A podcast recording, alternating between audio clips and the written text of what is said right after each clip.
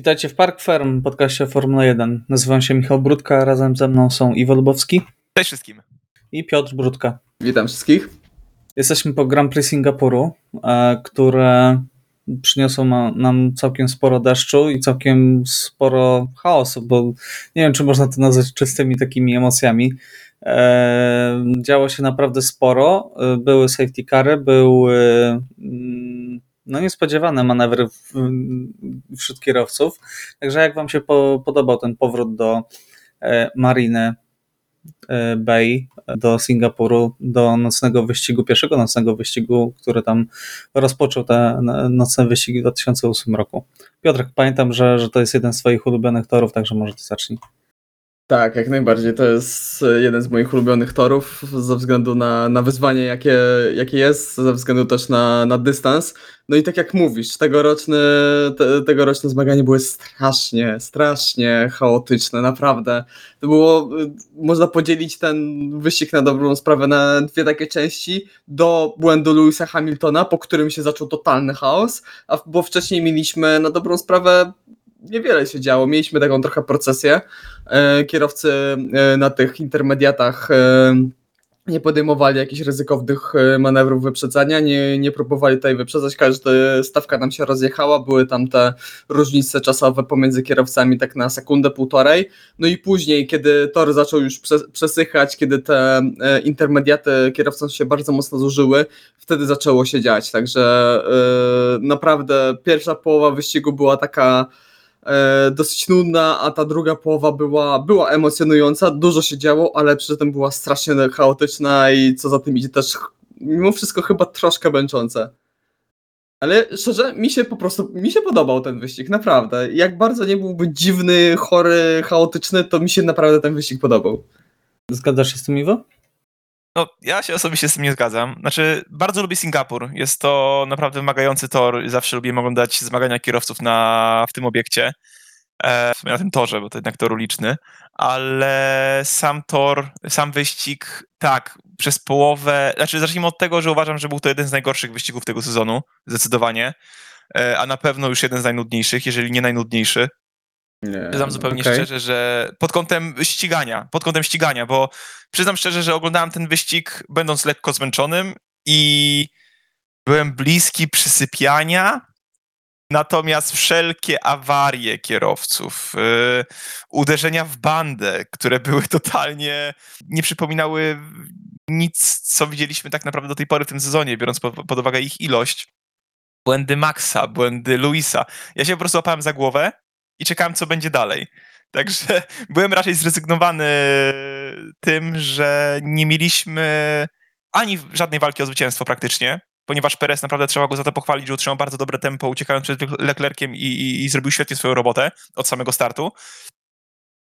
E, Ale właśnie poza tym już nie mieliśmy żadnej szansy na jakiś taki kontakt, mam na myśli o walkę, prawda? Więc y, to było troszeczkę takie y, dołujące. E, ale no nie, rozbijanie się kierowców i popełnianie ogromu błędów niestety nie usatysfakcjonowało mnie specjalnie, szczególnie w tak długim oczekiwaniu na powrót Singapuru. Także no niestety ten wyścig mi się nie podobał, uważam go za nudny i, i, i był po prostu dla mnie najzwyczajniej w świecie męczący. Okej. Wie- Wiesz, co dla mnie było męczące? To, że mieliśmy Mój warunki... Nie. mieliśmy deszczowe warunki, no i był start opóźniony po raz kolejny, tak? To, to samo co w Monako. O godzinę. O Faktycznie, godzinę. zdążyłem o tym zapomnieć, dokładnie. To E, No to jest porażka po prostu. Tak. No, jeśli kiedykolwiek czujesz się bezużyteczny w swoim życiu, to przypomnij sobie o full watach w Formule 1, naprawdę. To jest dla mnie... Chociaż, chociaż, zobaczcie co się działo na zielonej mieszance, co mogłoby się dziać na niebieskiej.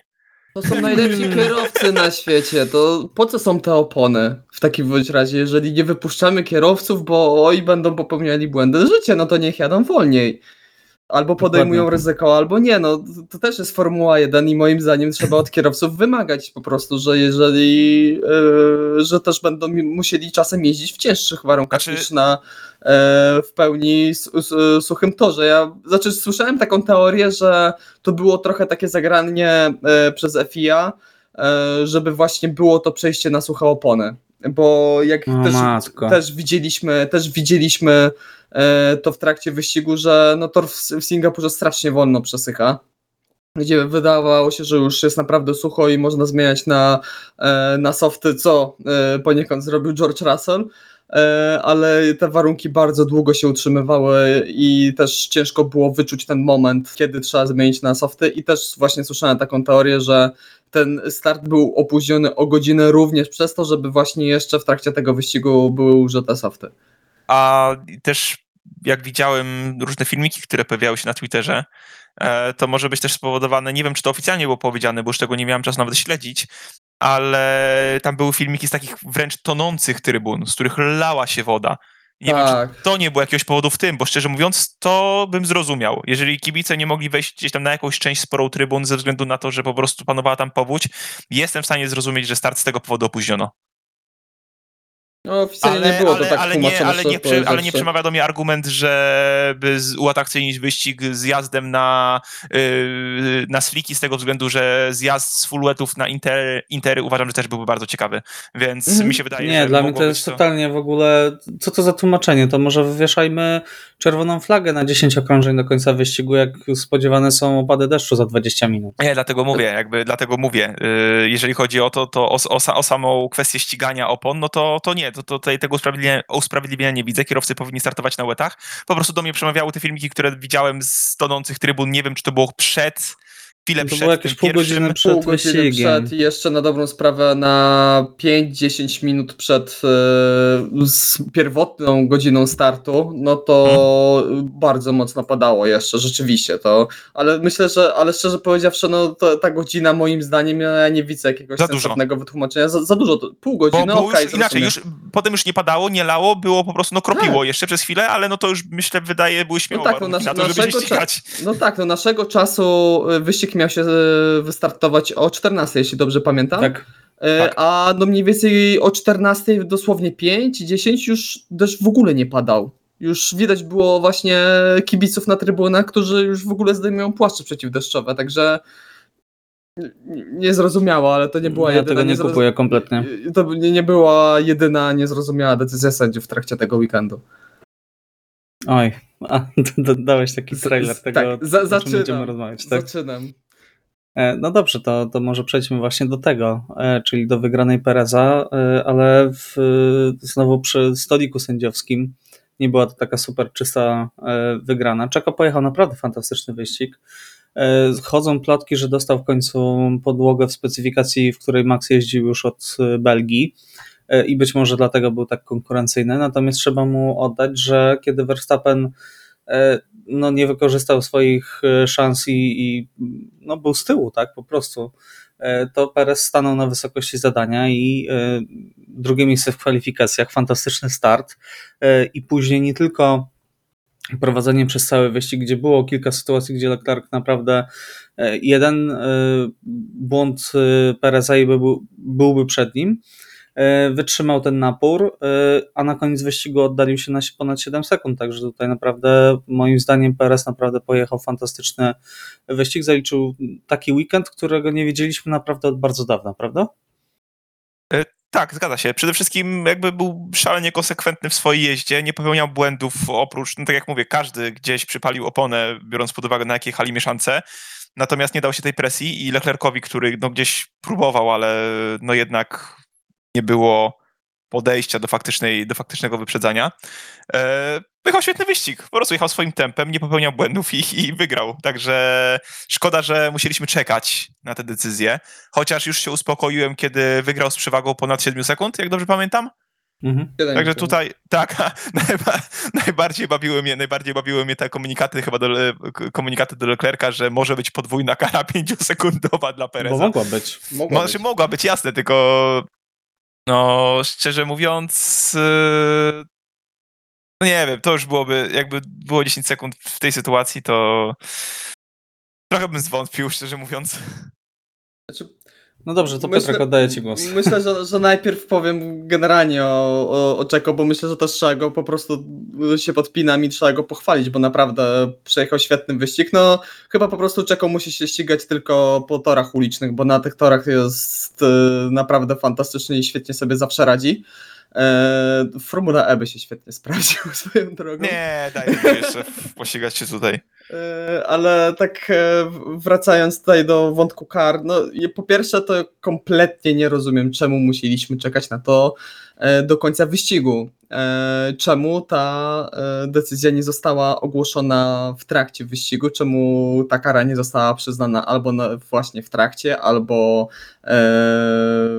albo nie wiem, nie została rozpatrzona na bieżąco, no bo no bo to było bezpośrednio, jeśli chodzi o rozstrzygnięcie, jeśli chodzi o zwycięstwo w tym wyścigu. No nie wiadomo, jak Charles Leclerc by zarządzał oponami i jak bardzo by naciskał na e, Sergio Pereza e, w momencie, w którym by wiedział, że, e, że Czeko ma te 5 sekund na sobie. Także tutaj naprawdę kompletnie niezrozumiała decyzja sędziów. Tym bardziej, że Sergio Perez dostał karę 5 sekund i ostrzeżenie za dwie różne sytuacje, za, za dwie różne neutralizacje w trakcie tego wyścigu, bo e, tak jak słusznie, e, bądź co bądź, Lewis Hamilton zwracał uwagę, że e, Czeko utrzymywał w pewnym momencie zbyt duży dystans za samochodem bezpieczeństwa, w momencie, w którym samochód bezpieczeństwa jeszcze miał włączone światła. I dwa razy zrobił to samo, i za jedną z tych sytuacji dostał ostrzeżenie reprymendę, a za drugą dostał karę 5 sekund. Dlaczego? Nie wiem. Może nie jednak nie chcieli stanie- rozstrzygać tego zwycięstwa poza wyścigiem. Ale to powinni dać karę w trakcie wyścigu. Ja, jak chciałbym przypomnieć tylko o jednej rzeczy, że w lutym y, znalazłem nawet artykuł na sportowych faktach, e, że ma, miała FIA y, utworzyć wirtualną kontrolę wyścigu, czyli y, coś jak VAR y, w piłce Mhm. nożnej, tak? Gdzie eksperci mieli zasiadać w jednym z biur FIA, nie na torze, i mieli dysponować wszystkimi powtórkami, wszystkimi kamerami, dzięki czemu mieli pomagać dyrekcji wyścigowej w podjęciu szybszej decyzji. Co się z tym stało? Gdzie ci ludzie są i co oni robią? Czy naprawdę, żeby określić y, 10 odległości y, samochodu od y, safety, caro, y, safety cara, czy potrzebujemy rozmawiać z kierowcą po wyścigu? No, moim zdaniem absolutnie nie. Tym Jest bardziej- odległość zachowana albo nie jest zachowana. Jak nie jest zachowana, to dostajesz karę gościu i tyle. Musieli Wyścig toczy się kamer- dalej. musi- Musieli wyjąć kartę microSD z jego kamery. Tym bardziej, tym bardziej, że nie wiem, że słyszeliście, w jaki sposób się Czeko w ogóle bronił. Tłumaczenie jego jest w ogóle niedorzeczne. Że, No to powiedz, bo m- mnie osobiście umknęła ta wypowiedź. E, Sergio twierdzi, że e, mógł jechać, że obwinia trochę pana Mailendera za to, że e, pan Mailender jechał zbyt wolno w zakrętach, gdzie Czeko mógł jechać szybciej i zbyt szybko tam, gdzie e, ze względu bezpieczeństwa e, Perez nie mógł jechać tak szybko jak samochód bezpieczeństwa. Jakimś dziwnym trafem w bolidzie Formuły 1 nie można było jechać tak szybko jak samochód bezpieczeństwa. No wiesz, jak Mailander depnie, to tak, a później są te nagrania jak leci bokiem w czwartki, tak? No ale z jednej strony pospiesza tego, pospieszał sam tego Mailandera, gdzie też się Na trochę prostej prosił o karę, tak? Na prostej startowej. E, gdzie W momencie, podjeżdżał. w którym Mailender zbijał stawkę. To jest Tak. jego też zadanie. Nie wiem, nie wiem. Dla mnie y, ja już powoli tracę nadzieję na to, że cokolwiek się zmieni, bo miały być wprowadzone te zmiany, miało to wszystko lepiej wyglądać, a nic się nie zmienia po A prostu. zmi- zmieniła się osoba, która tam siedzi na Tak. dobrą sprawę. I na razie nie, Nie, mam wrażenia, że po, popełnia, znaczy lepiej tym zarządza i ma jakieś lepsze decyzje. Tak. Największa zmiana to jest taka, że kierowcy nie mogą z kolczykami jeździć. Myślę, że to najlepiej podsumowuje. Jak skomentujecie kolejne pole position bez zwycięstwa Leclerca? To już zaczyna się być, tak, zaczyna być takim znakiem rozpoznawczym Charlesa, prawda? No niestety tak. Znaczy tutaj jakby sam Charles to jedno, ale no widzimy, że po prostu samochód Red Bulla bardziej dowodzi, bo jeżeli pewnie domyślam się, że jeżeli posadzilibyśmy w tym samym aucie Leclerca i Pereza, no to istnieje duże prawdopodobieństwo, że faktycznie Leclerc by to wygrał, ale no jednak na torze ulicznym start pole position zawsze patrzona szansa, to jest już kwestia, te, te milisekundy początkowe, to już jest wina Leclerca, nie samego Ferrari. Mhm. Także, także tutaj yy, nie chciałem właśnie aż tak Le- Leclerca, że tak powiem, bronić. Z tego względu, że dysponuje gorszą maszyną nieco. Tak, yy, no kolejny Nie no. raz dał ciała na starcie. Nie no i bądźmy poważni, tak? No, Verstappen nie był w stanie wyprzedzić kierowców z środka stawki, tak? E, A to Przez tor wiele okrążeń.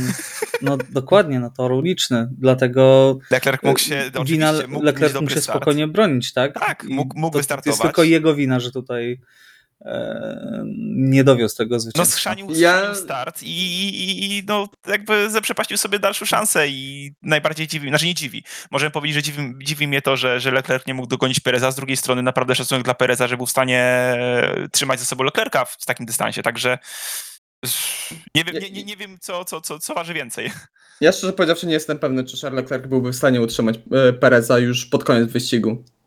Bo też widzieliśmy, jak e, opony w Ferrari po- w pewnym momencie Mhm. spadły z klifu, gdzie przez te e, dobre 10-20 minut, bo już wtedy mieliśmy czas, Charles Leclerc się trzymał za Czeko i w pewnym momencie już zaczął tracić po jednym z, z błędów, gdzie trochę przestrzelił, e, przestrzelił do hamowania, e, tam było W trzecim sektorze chyba jakoś? tak, w No, trzecim z sektorze DRS-u podsterow- wypadł. Tak, wypadł z DRS-u i podsterowność go tam mocno złapała.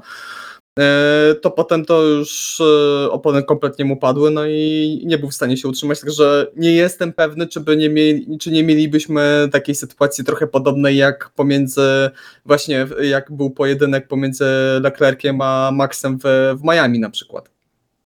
Że po prostu Mhm. w pewnym momencie te opony Leclercowi by padły. No nie przekonamy się, bo Leclerc sobie po prostu wytrącił to i rzeczywiście to tutaj Ferrari w tym wyścigu o dziwo zachowało się naprawdę ok i w tych mieszanych warunkach e, e, nie dali się podpuścić tutaj rywalom, nie dali, nie ściągnęli żadnego z kierowców za wcześnie, timing był dobry, e, też Leclerc popełnił błąd przy, przy zjeździe, gdzie tam trochę przestrzelił do hamowania, Także tutaj, jeśli mamy kogoś winić, a to tylko i wyłącznie Charla. Ale też miał trochę pecha Leclerc, jak sobie teraz y, przypomnę, bo jednak y, zjechał wcześniej po te opony, y, dogrzałby je szybciej i przez bodajże Tsunodę straciliśmy, bo wyjechał w safety car po tym jak się rozbił, e, straciliśmy możliwość zobaczenia tej walki, tak? Bo Mhm. jednak miałby dogrzane opony szybciej, a nie tracił wcale tak dużo i mógł Pereza po prostu dorwać zanim on by nagrzał oponę. Także tutaj też trochę, trochę szkoda tego, e, tego fragmentu wyścigu. No dobrze. E, Czy chcielibyście coś jeszcze dodać, czy przechodzimy do, do Maxa Verstappena? Bo szczerze powiedziawszy, jak Verstappen wyglądał jak cyborg w, w ostatnich miesiącach, e, tak tutaj poznaliśmy tę stronę bardziej. No, przekonaliśmy się, że jest, jest, Tak. jest jeszcze człowiekiem Max Verstappen, tak? Zobaczyliśmy e, kuriozalne trochę wykonane kwalifikacje z błędu zespołu. E, Max tam mówił, że jechał w pewnym momencie e, ponad 2,5 sekundy szybciej niż czas pole position Leclerca, także to też dużo mówi. E, Natomiast z powodu braku paliwa musiał zjechać i, i przerwać to dwa ostatnie okrążenia na dobrą sprawę. Natomiast w samym wyścigu start z ósmego miejsca spadł do na miejsce 13, o ile dobrze pamiętam. Bardzo powoli się przebijał i pozostawał w grze na dobrą sprawę tylko dzięki mm, kolejnym samochodom bezpieczeństwa, bo już ta strata już wzrastała do 30 paru sekund. No i widzieliśmy błąd Maxa Verstappena, tak? który no, zblokował opony niemal tak jak y, Lewis Hamilton w Baku w zeszłym roku, e, z mniejszymi oczywiście konsekwencjami. Musiał zjechać y, na, po nowe, nowe opony. Także jak to skomentujecie?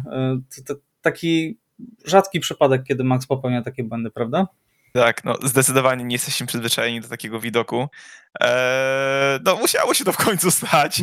No, na jego szczęście nie stało się to w wyścigu decydującym o mistrzostwie, także, także tutaj przynajmniej ma to pole punktowe, które jednak troszeczkę łagodzi ten, tę stratę punktową w Singapurze. E, ale tak, jakby, tak jak się łapałem za głowę przy każdej sytuacji, kiedy ktoś wjeżdżał w bandę na interkach, e, czy, czy, czy w jakichkolwiek innych sytuacjach absurdalnych w tym wyścigu, tak, ja już nie wiedziałem, co mam powiedzieć, jak zobaczyłem, kiedy najpierw Max, nie pamiętam, czy najpierw Hamilton, czy najpierw Max popełnił... Najpierw choć, Hamilton. Najpierw Hamilton, chociaż Hamilton, Hamilton Max też Hamilton. Popełnił. Tak, Hamilton, Max Hamilton, dokładnie.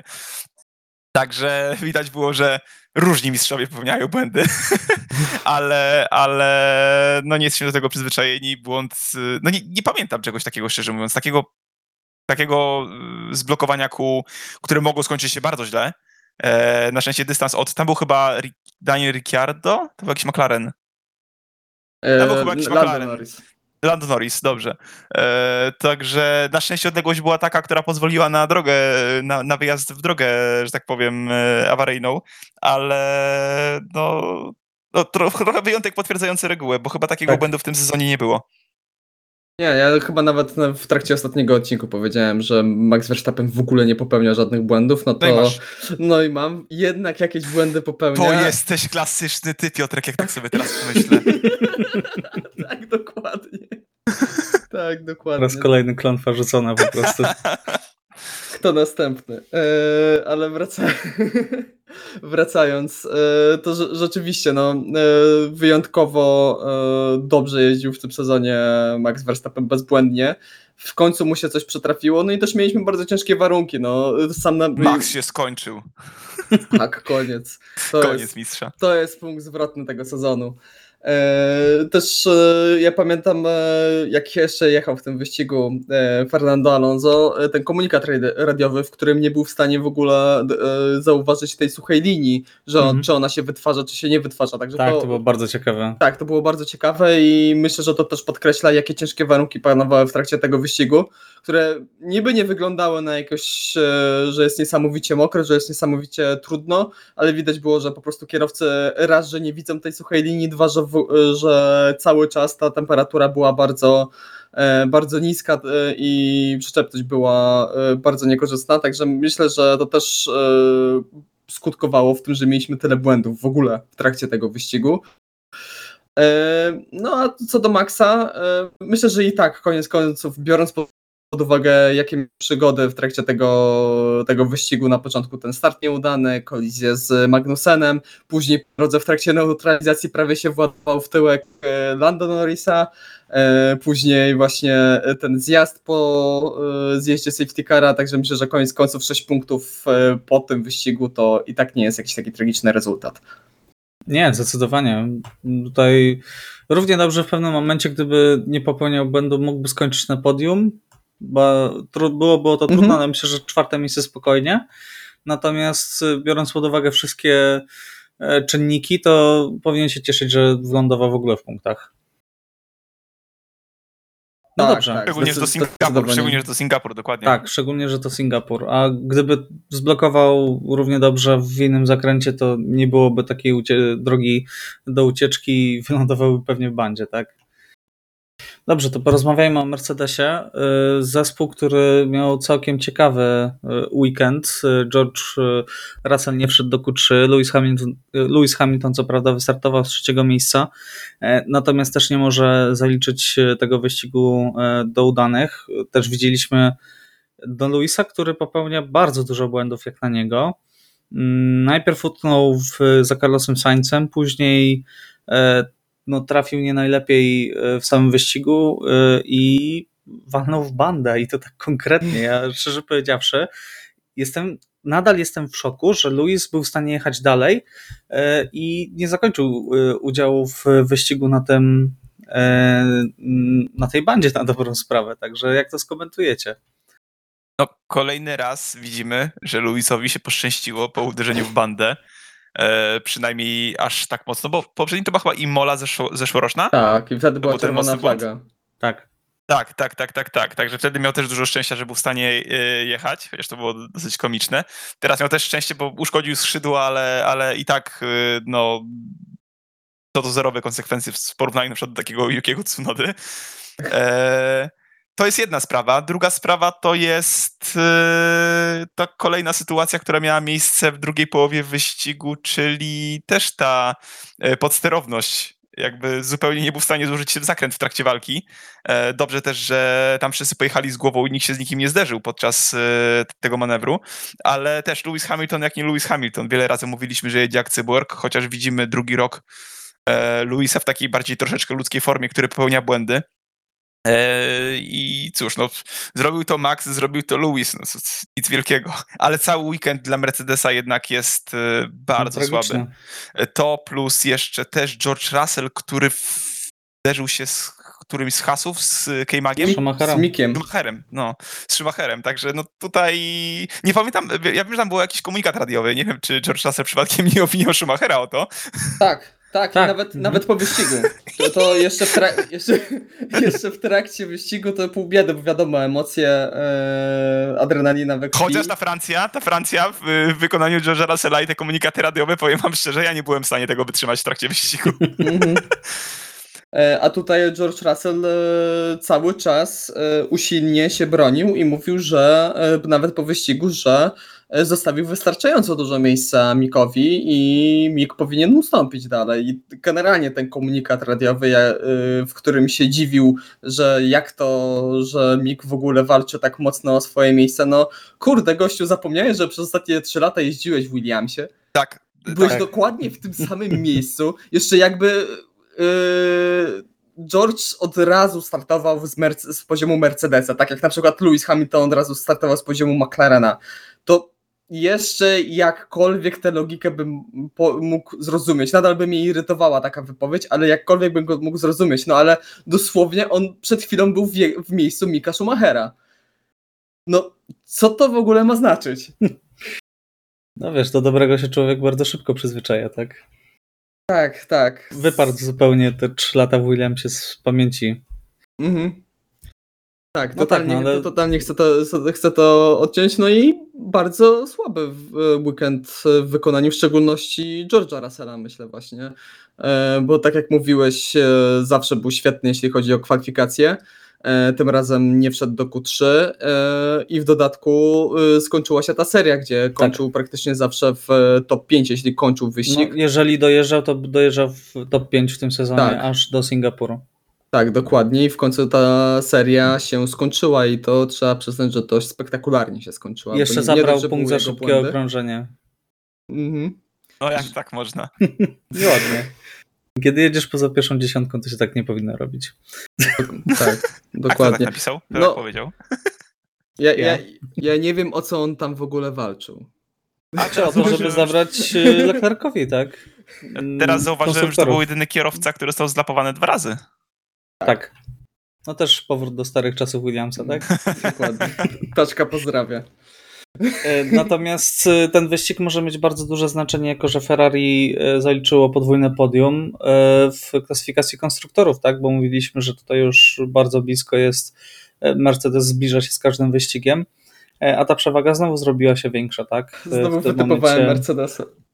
Znowu to się dzieje. 76 punktów, o ile dobrze, 74 punkty, o ile dobrze liczę. Także znowu ta przewaga się powiększyła.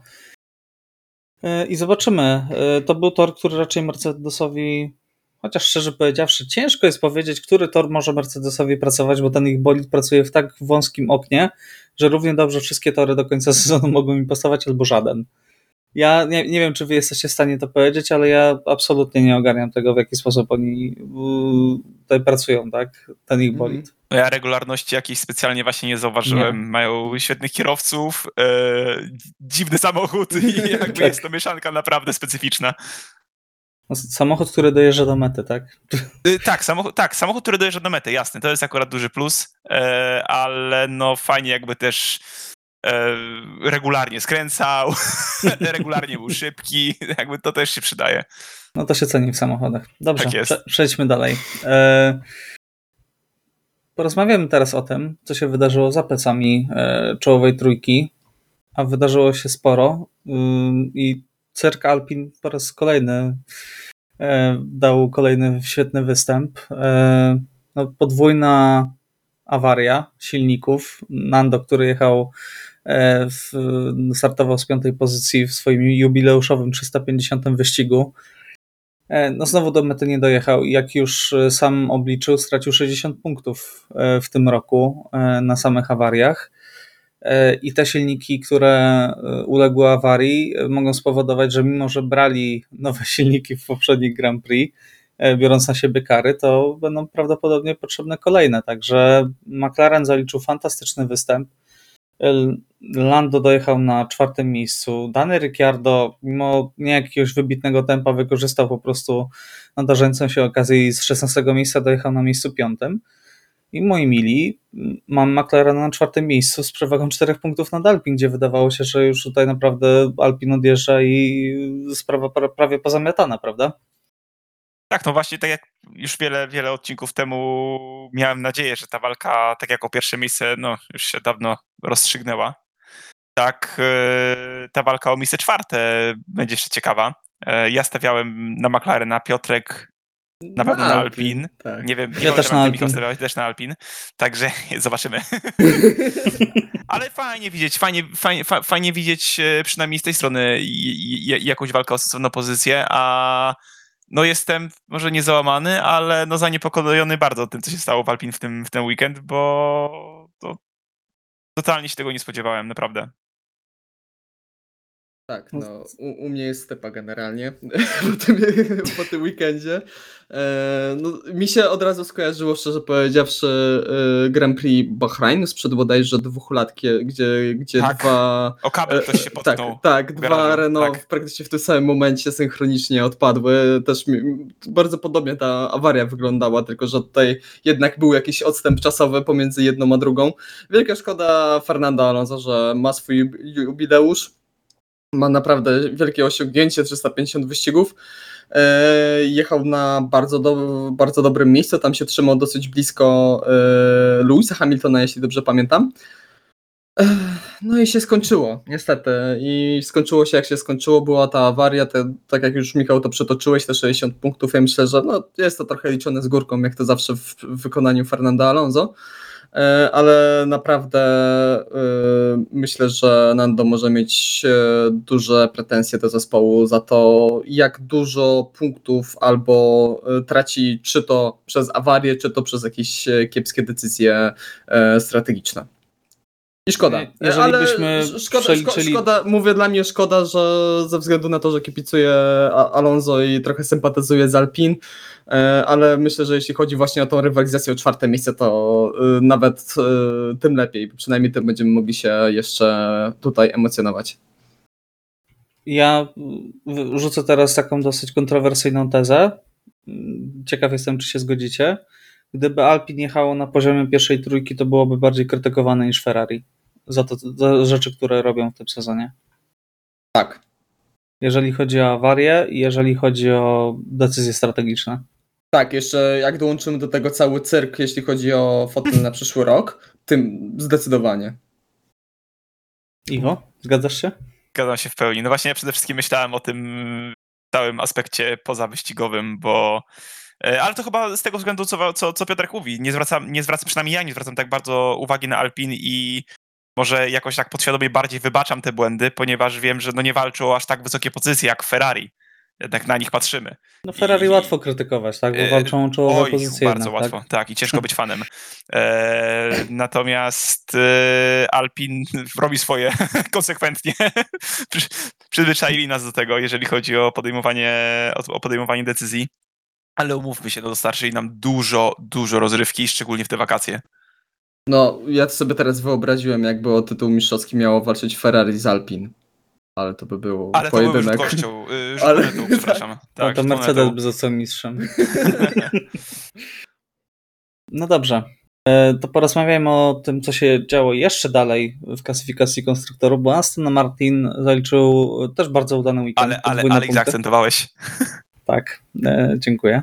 E, I wyprzedził e, Hasa w klasyfikacji konstruktorów. Wydawało się, że Has na tym siódmym miejscu spokojnie już sobie do, dociła w, do końca sezonu, a tutaj nie dość, że Aston Martin ich wyprzedził, to Alfa Tauri się zrównała z punktami z nimi. I wszystko wskazuje na to, że zaraz Haas skończy na dziewiątym miejscu, gdzie wydawało się, że to będzie ten sezon i będzie wszystko super wspaniale, ale jednak te ograniczenia budżetowe chyba no, Jeszcze nie zniszczyły działają tak Hasa, dobrze. tak? Jeszcze nie działają tak dobrze.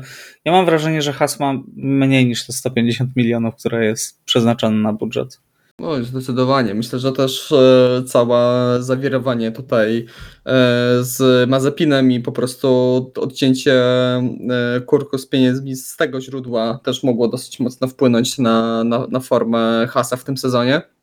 Bo rzeczywiście początek mieli e, świetny.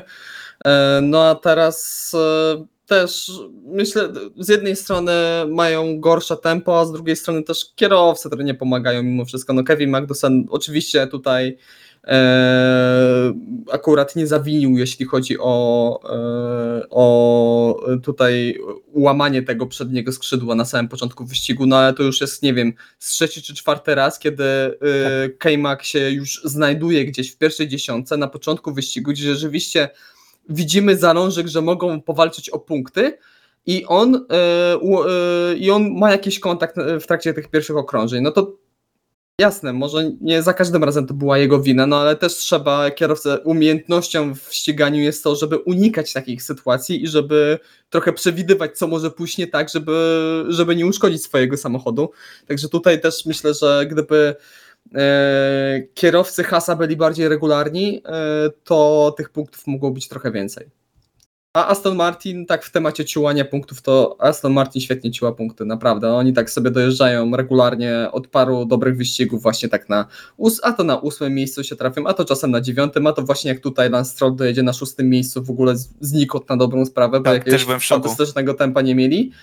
E, także brawa dla Astona, bo w początek sezonu no, taki No, odwrot, sobie, odwrotny oni- has na dobrą Tak. sprawę. Has zaczął świetnie, Aston totalna tragedia w Bahrajnie jeszcze, to w ogóle było, było coś strasznego. No a teraz się to odwróciło. Y, Aston punktuje, jeździ w miarę w czołówce, powiedzmy, zahacza o to cały czas o, to, o, te, o te punkty, a Has cały czas spada na dół. No Aston Martin, pamiętajcie, że zaczynał z poziomu gorszego niż Williams, tak?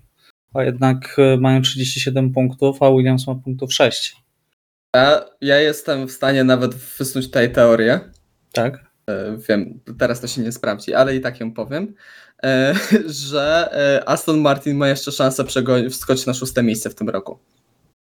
Oj, A, że Aż Alfa tak? nie punktuje, rozumiem, Tak, że Alfa nie że punktuje. Alfa w nie ogóle, punktuje, tak. kompletnie, Alfa nie tak. punktuje kompletnie, a Aston punktuje, także jest e, ile? Na dobrą 5 sprawę. wyścigów do końca, 15 punktów straty, no to To jest do zrobienia na spokojnie. 3 punkty na jedno Grand Prix na dwóch kierowców. No jest to do zrobienia. Przy założeniu, że Alfa nie punktuje, co Mhm. się dzieje od wielu już. tak. Albo jedno- jedno podium jest, co Vettela. Nie jest, tak, co nie jest najbardziej e, niebezpiecznym założeniem tutaj. No tak, Alfa też bardzo mocno zjechała. Jeżeli byśmy brali drugą część sezonu pod uwagę, to myślę, że byłaby za Williamsem w tym momencie. Wielka Nawet. szkoda, że widzimy te punkty tak naprawdę uciłane, uciłane, bardzo solidnie zarobione, tylko w początkowych wyścigach. Do Miami Alfa była super szybka. Tak, Już w Miami walczyli z Mercedesami jak równy z równym, Tak. tak? tak. Tylko jak Niesamowite. na dobre wróciliśmy do Europy, to skończyło się, przecież mówiło się że nawet, że mogą w, w Monako pokusić się o jakiś super wynik. E, nawet o coś o podium mówiono. No, Sami w, po, w połowie wy- sezonu przecież rozpatrywaliśmy nie tylko walkę McLaren, Alpine, ale też tam jeszcze zaliczaliśmy Alfa Romeo mimo wszystko. Tak. Która jakby punktowała tak samo, no to... A co zrobić? No to zrobić. Życie. Dokładnie. Ja chciałbym jeszcze jednego kierowcę tutaj zrugać. Dawaj. E, Latifiego? Nie, Yukiego Tsunoda. Yuki Tsunoda jedzie tragiczny sezon. Nie wiem, czy pamiętacie, ale na samym początku sezonu jeździł dużo lepiej e, od Piera Gasliego. E, Był szybszy od niego w kwalifikacjach, e, punktował, natomiast nie, tak trochę niezauważenie minęło sporo sezonu, zajmowaliśmy się innymi tematami. A Yuki Tsunoda ma mniej punktów niż Mick Schumacher. Yuki Tsunoda nie punktuje od e, 11 wyścigów. Ostatni raz zapunktował w Hiszpanii. I Wow. to jeden punkt zdobył. Tak. Także y, Yuki, który w zeszłym sezonie miał punktów 32, teraz ma punktów 11. I zostało mało czasu. I zostało mało czasu, tak? Zostało 5 wyścigów. E, No, w zeszłym roku trafiło mu się to czwarte miejsce na koniec sezonu, tak? W tym szalonym wyścigu. Natomiast y, no, punktował 6 razy. Ale E, też Alfa Tauri w zeszłym sezonie była Okej, lepsza. natomiast no, porównajmy do Piera Gastiego. Pier Gasly miał tragiczny początek sezonu, a ma 23 punkty teraz, tak? Jednak jest w stanie y, ciułać te punkty, co prawda, ale ciuła te punkty, tak? Dziesiąty był w, y, teraz y, w Singapurze, także y, myślę, że ta decyzja, o której za chwilę powiemy, bardzo ucieszyła Yukiego Tsunodę, y, ponieważ y, zamykając już tak temat Grand Prix Singapuru i przechodząc y, myślami dalej, bo chyba zamykamy temat Grand Prix, prawda? Chyba, nie, że macie coś jeszcze do, do dodania. Ja tylko y, jeszcze, tak jak Piotrek chyba wspomniał a propos rugania kierowców i właśnie wspomniał o Latifim, o którym nic nie powiedzieliśmy chyba. A po co strzępić język? Tak, ale właśnie przy, przy, przy, przypomniał, mi się, przypomniał mi się ten występek z tego Grand Prix, który chyba tylko udowadnia, że została podjęta dobra decyzja. A E, propos jego przyszłości w Formule 1. Tak. y, Nie wiem, czy to było już, już na ten temat rozmawialiśmy. Na wszelki wypadek tak, Latifi nie będzie jeździł w przyszłym roku w Formule 1. Nie będzie Czy- jeździł w Williamsie. Dobra, tak, Tak. idziemy dalej. Dokładnie. Zobaczymy, gdzie trafi. Natomiast no Fred Wasser nie bez powodu mówił, że w wyścigu możesz nie zdobyć punktów, bo jesteś za wolny, możesz się rozbić, albo może być też Latifi. E, więc ja, ja całkowicie się z tym zgadzam i po raz kolejny to widzieliśmy. Dobrze, koniec, kropka, zostawiamy już Latifiego. E, tak jak zostawił go Williams. E, Honda wraca do Formuły 1, panowie, ależ się Wow. stęskniliśmy, prawda? Ja tak przeczytałem tego newsa. Oni odeszli. Honda, dokładnie. Honda wraca do Formuły 1. Wow. Dopiero miałem okazję przesłuchać wywiad y, dla Beyond the Grid y, Christiana Hornera, w którym on mówił, ile to oni y, pieniędzy przeznaczyli i jak rozbudowują ten Red Bull Powertrains i że już mają pierwszą wersję silnika i to jest dla nich super ważne. Po czym Honda wraca, wraca oficjalnie. Y, Logotyp Hondy pojawi się już w najbliższy weekend w Grand Prix Japonii. E, Tylko jestem ciekaw, w jakim zakresie będzie ta współpraca, bo naprawdę, jak słyszałem Hornera mówiącego Red Bull Powertrains i jak to są już pełnoprawnym zespołem, bo wszystko mają w jednym miejscu i wszystko pod siebie podpasowują, to jestem ciekaw, czy mm, ta współpraca na 2026 rok będzie, mm, będzie właśnie z Hondą kontynuowana, bo odniosłem takie wrażenie, że to jest kierunek rozwoju i to jest taki kolejny bodziec, który motywuje e, do wejścia na wyższy jeszcze poziom dla samego e, zarządu Red Bulla. E, Jak to skomentujecie? Znaczy, wydaje mi się, że tak, no jedna, jedna rzecz to jest jakiś wywiad ukierunkowany dosyć mocno PR-owo, druga sprawa jest taka, że może jednak nie czuli się aż tak pewnie względem e, przyszłości budowy silników przez lata, e, a zdają sobie sprawę, czego ostatecznym dowodem jest zeszłoroczne mistrzostwo Maxa Verstappena, no i tegoroczne, tegoroczne, tegoroczna konstrukcja, że po prostu Honda jest y, bardzo solidnym i sprawdzonym dostawcą. Ja bym nie chciał z kogoś takiego rezygnować. Więc jeżeli faktycznie jest, jest, dochodzi do, do, do takiej sytuacji, że wracają, e, ja szczerze mówiąc chyba też nie podejmowałbym takiego ryzyka. E, jeżeli chodzi o konstrukcję własnej, własnego, własnej konstrukcji, tylko brał pewnik. Także. Z jednej strony brałbyś pewnik, ale jednak sporo kasy jednak już y, zainwestowali, tak? E, To, to nie jest sam szyld, że sobie a, zaczniemy sobie robić własny silnik, tylko jednak Honda powiedziała, ok, uciekamy, jesteśmy ostatni rok, e, żegnamy się. E, Oczywiście know-how zostało, tak, bo oni nadal tam współpracują w Tak, jakimś zakresie. E, Natomiast dla Hondy myślę, że to jest teraz bardzo wygodne, żeby podpiąć się pod ten sukces e, Red Bulla, jako że i tak podpinali się, że tak powiem, e, dostając kasę za to, tak? E, Współpracując z Red Bullem e, pod tym szyldem właśnie Red Bull Powertrains, tak? E, A zauważcie, że teraz mamy zamrożony rozwój silnika, także też nie będzie to, nie będą strasznych pieniędzy wydawali. E, przez najbliższe lata, tylko po to, żeby mm, no, pokazywała się ta Honda mm, na tylnym skrzydle Verstappena, który wygrywa wyścig za wyścigiem. Tak, no ja, ja, ja, też się właśnie zastanawiam, na ile to będzie taka współpraca e, technologiczno-inżynierska, a na ile to będzie taka czysto biznesowa, że po prostu będzie wsparcie, tak jak na przykład, e, no nie wiem, e, przez lata Aston Martin wspierał również Red Bulla i był ich powiedzmy taką marką samochodową, która nad nimi czuwała można by tak powiedzieć. E, no a wiadomo, że tam w, w, dużej mierze, że tam na dobrą sprawę Red Bull konstrukcję bolidu miał w, w swoich e, e, tutaj w swoim zakresie. Ja, ja, w ogóle zacznijmy od tego, że ja kompletnie nie rozumiałem tej decyzji Hondy. To była taka po raz kolejny niedorzeczna sytuacja dużego japońskiego koncernu.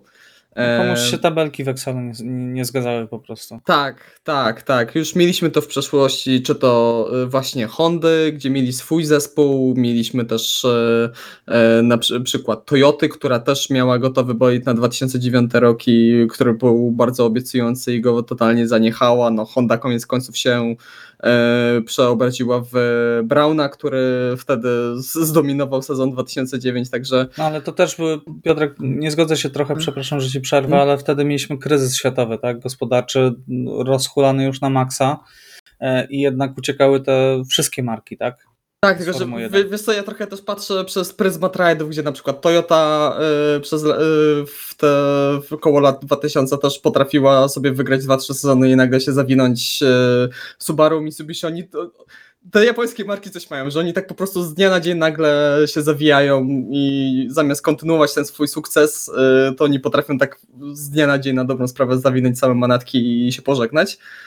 E, no ale dobra, no wracają, miejmy nadzieję, że wyjdzie e, to na dobre Red Bullowi, bo i mam nadzieję jednocześnie, że to nie zblokuje powrotu e, do sportu Porsche, bo chciał, mam nadzieję, że te, ten temat nie, nie ucichnie, nie upadnie i Porsche się jednak mimo wszystko znajdzie w Formule 1, bo no na pewno nie z Red Bullem.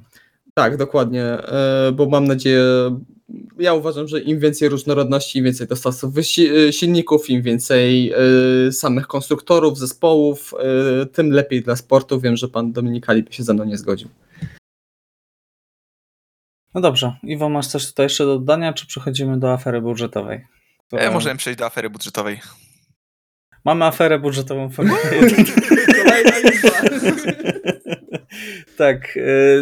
Pojawiły się informacje Y, sugerujące, że y, Aston Martin, co, co mnie totalnie rozśmiesza, jako że to był zespół, który pierwszy skupił się na tegorocznym bolidzie y, i Red Bull przekroczyli budżet zeszłoroczny. Który, zeszłoroczny. Red Bull podobno przekroczył ten budżet o 10 milionów euro, co jest już poważnym wykroczeniem. No i rozpętała się oczywiście już yy, wielka afera medialna, yy, bo pamiętamy, jak blisko był ze sobą Red Bull z yy, Mercedesem w, w zeszłym roku. Y, już pojawiają się informacje, że y, Mercedes y, wszemi wobec ogłasza, że no, my wstrzymywaliśmy części, bo nie mieliśmy już pieniędzy, nie chcieliśmy przekroczyć właśnie budżetu. Red Bull powiedział, że on tego budżetu wcale nie przekroczył. E, Helmut Marko później się wygadał, że to chodzi o pensje dla pracowników. Prawdopodobnie.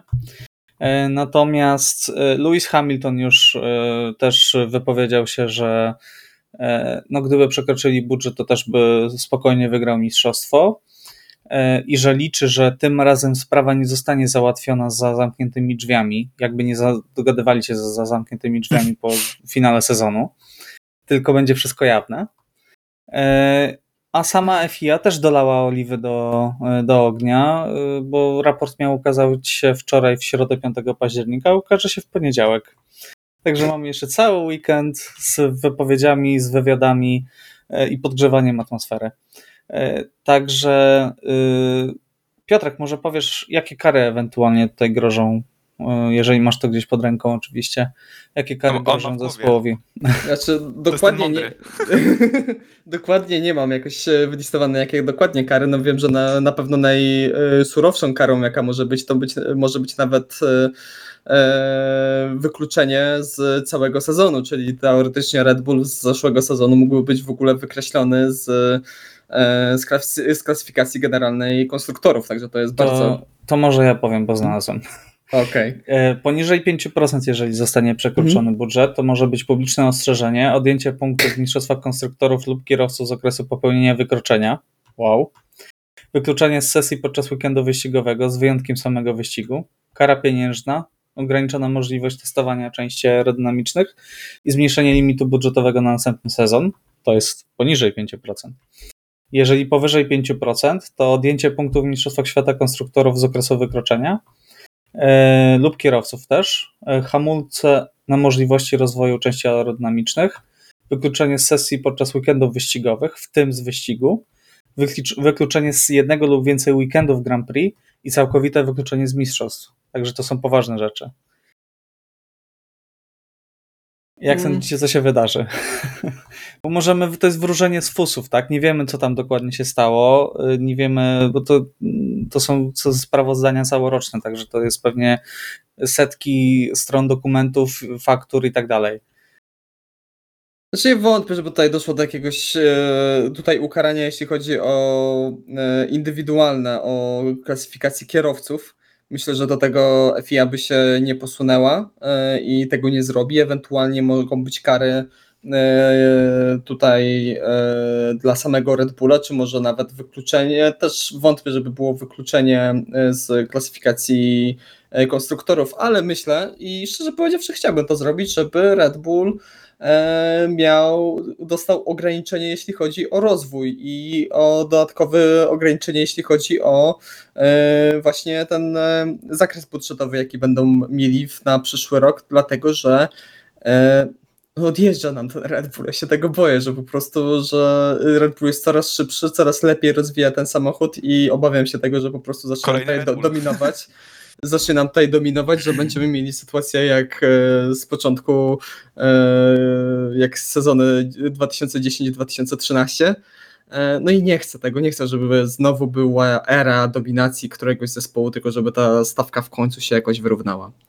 No ale zobaczymy. Problem- chociaż- Tak? Cięż- Ciężko tutaj jakoś e, mówić o konkretnych konsekwencjach, skoro jeszcze nie wiemy, e, jak duże było to wykroczenie, o ile w ogóle było to wykroczenie, czy może nie, nie zostanie tutaj za, zastosowana jakaś kreatywna księgowość i nagle się u, okaże, że nie było żadnego wykroczenia.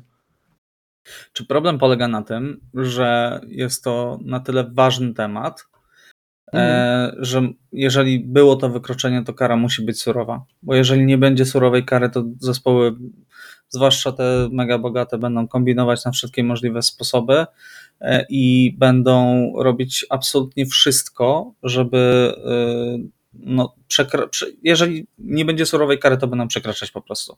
Nie będą traktować na poważnie tego limitu budżetowego, bo co nam zrobią, tak? Bo korzyści na to, że będą dużo większe niż kary, które, e, które im grożą, tak? które są Mhm. egzekwowane, bo można napisać, że zostaniesz wykluczony z mistrzostw, ale jak przekroczysz budżet o 10 milionów e, i dostaniesz, nie wiem, reprymendę oficjalną, to okej, dobra, panowie, no to zwiększamy budżet o 10 milionów, reprymenda nam nic nie zrobi. Tak, dokładnie. To bardziej, że to jest pierwsza taka sytuacja w historii Formuły 1. No wcześniej nie mieliśmy limitów budżetowych, także tutaj to, w jaki sposób FIA e, zareaguje, jeśli do tego e, przekroczenia doszło, e, no to myślę, że to będzie ważyło właśnie tak jak mówisz, generalnie o przyszłości tego sportu, jak to będzie mogło wyglądać, jak te, czy koniec końców te limity budżetowe będą, będą funkcjonowały i działały. Iwo, jakieś trzy grosze od ciebie? E, Tak, no tutaj jakby przede wszystkim muszę się zgodzić z tym, że raz jest za mało konkretów, żeby faktycznie jeszcze, że- żeby już w tym momencie wymyślać kary, ale z drugiej strony na pewno chciałbym, żeby e, były one egzekwowane, żeby to, co jest opisane w regulaminie faktycznie i, i te widełki, w które Red Bull o ile do tego oczywiście doszło, e, się załapie, no to żeby faktycznie kara była no, odpowiednio surowa. No już mieliśmy sytuację wystarczająco abstrakcyjną i niewyjaśnioną jakby publicznie do końca, czyli Ferrari z 2019, tak? Z 19 roku, Tak. e, która doprowadziła no, do, do... Faktycznie były z tego konsekwencje dla Ferrari, natomiast no no mówmy się. Były- Domyślaliśmy się i Były, Domyślaliśmy się, były tak. system hamulców w Renault, był y, test Spirelli Mercedesa, także miejmy nadzieję, różowy że... Mercedes.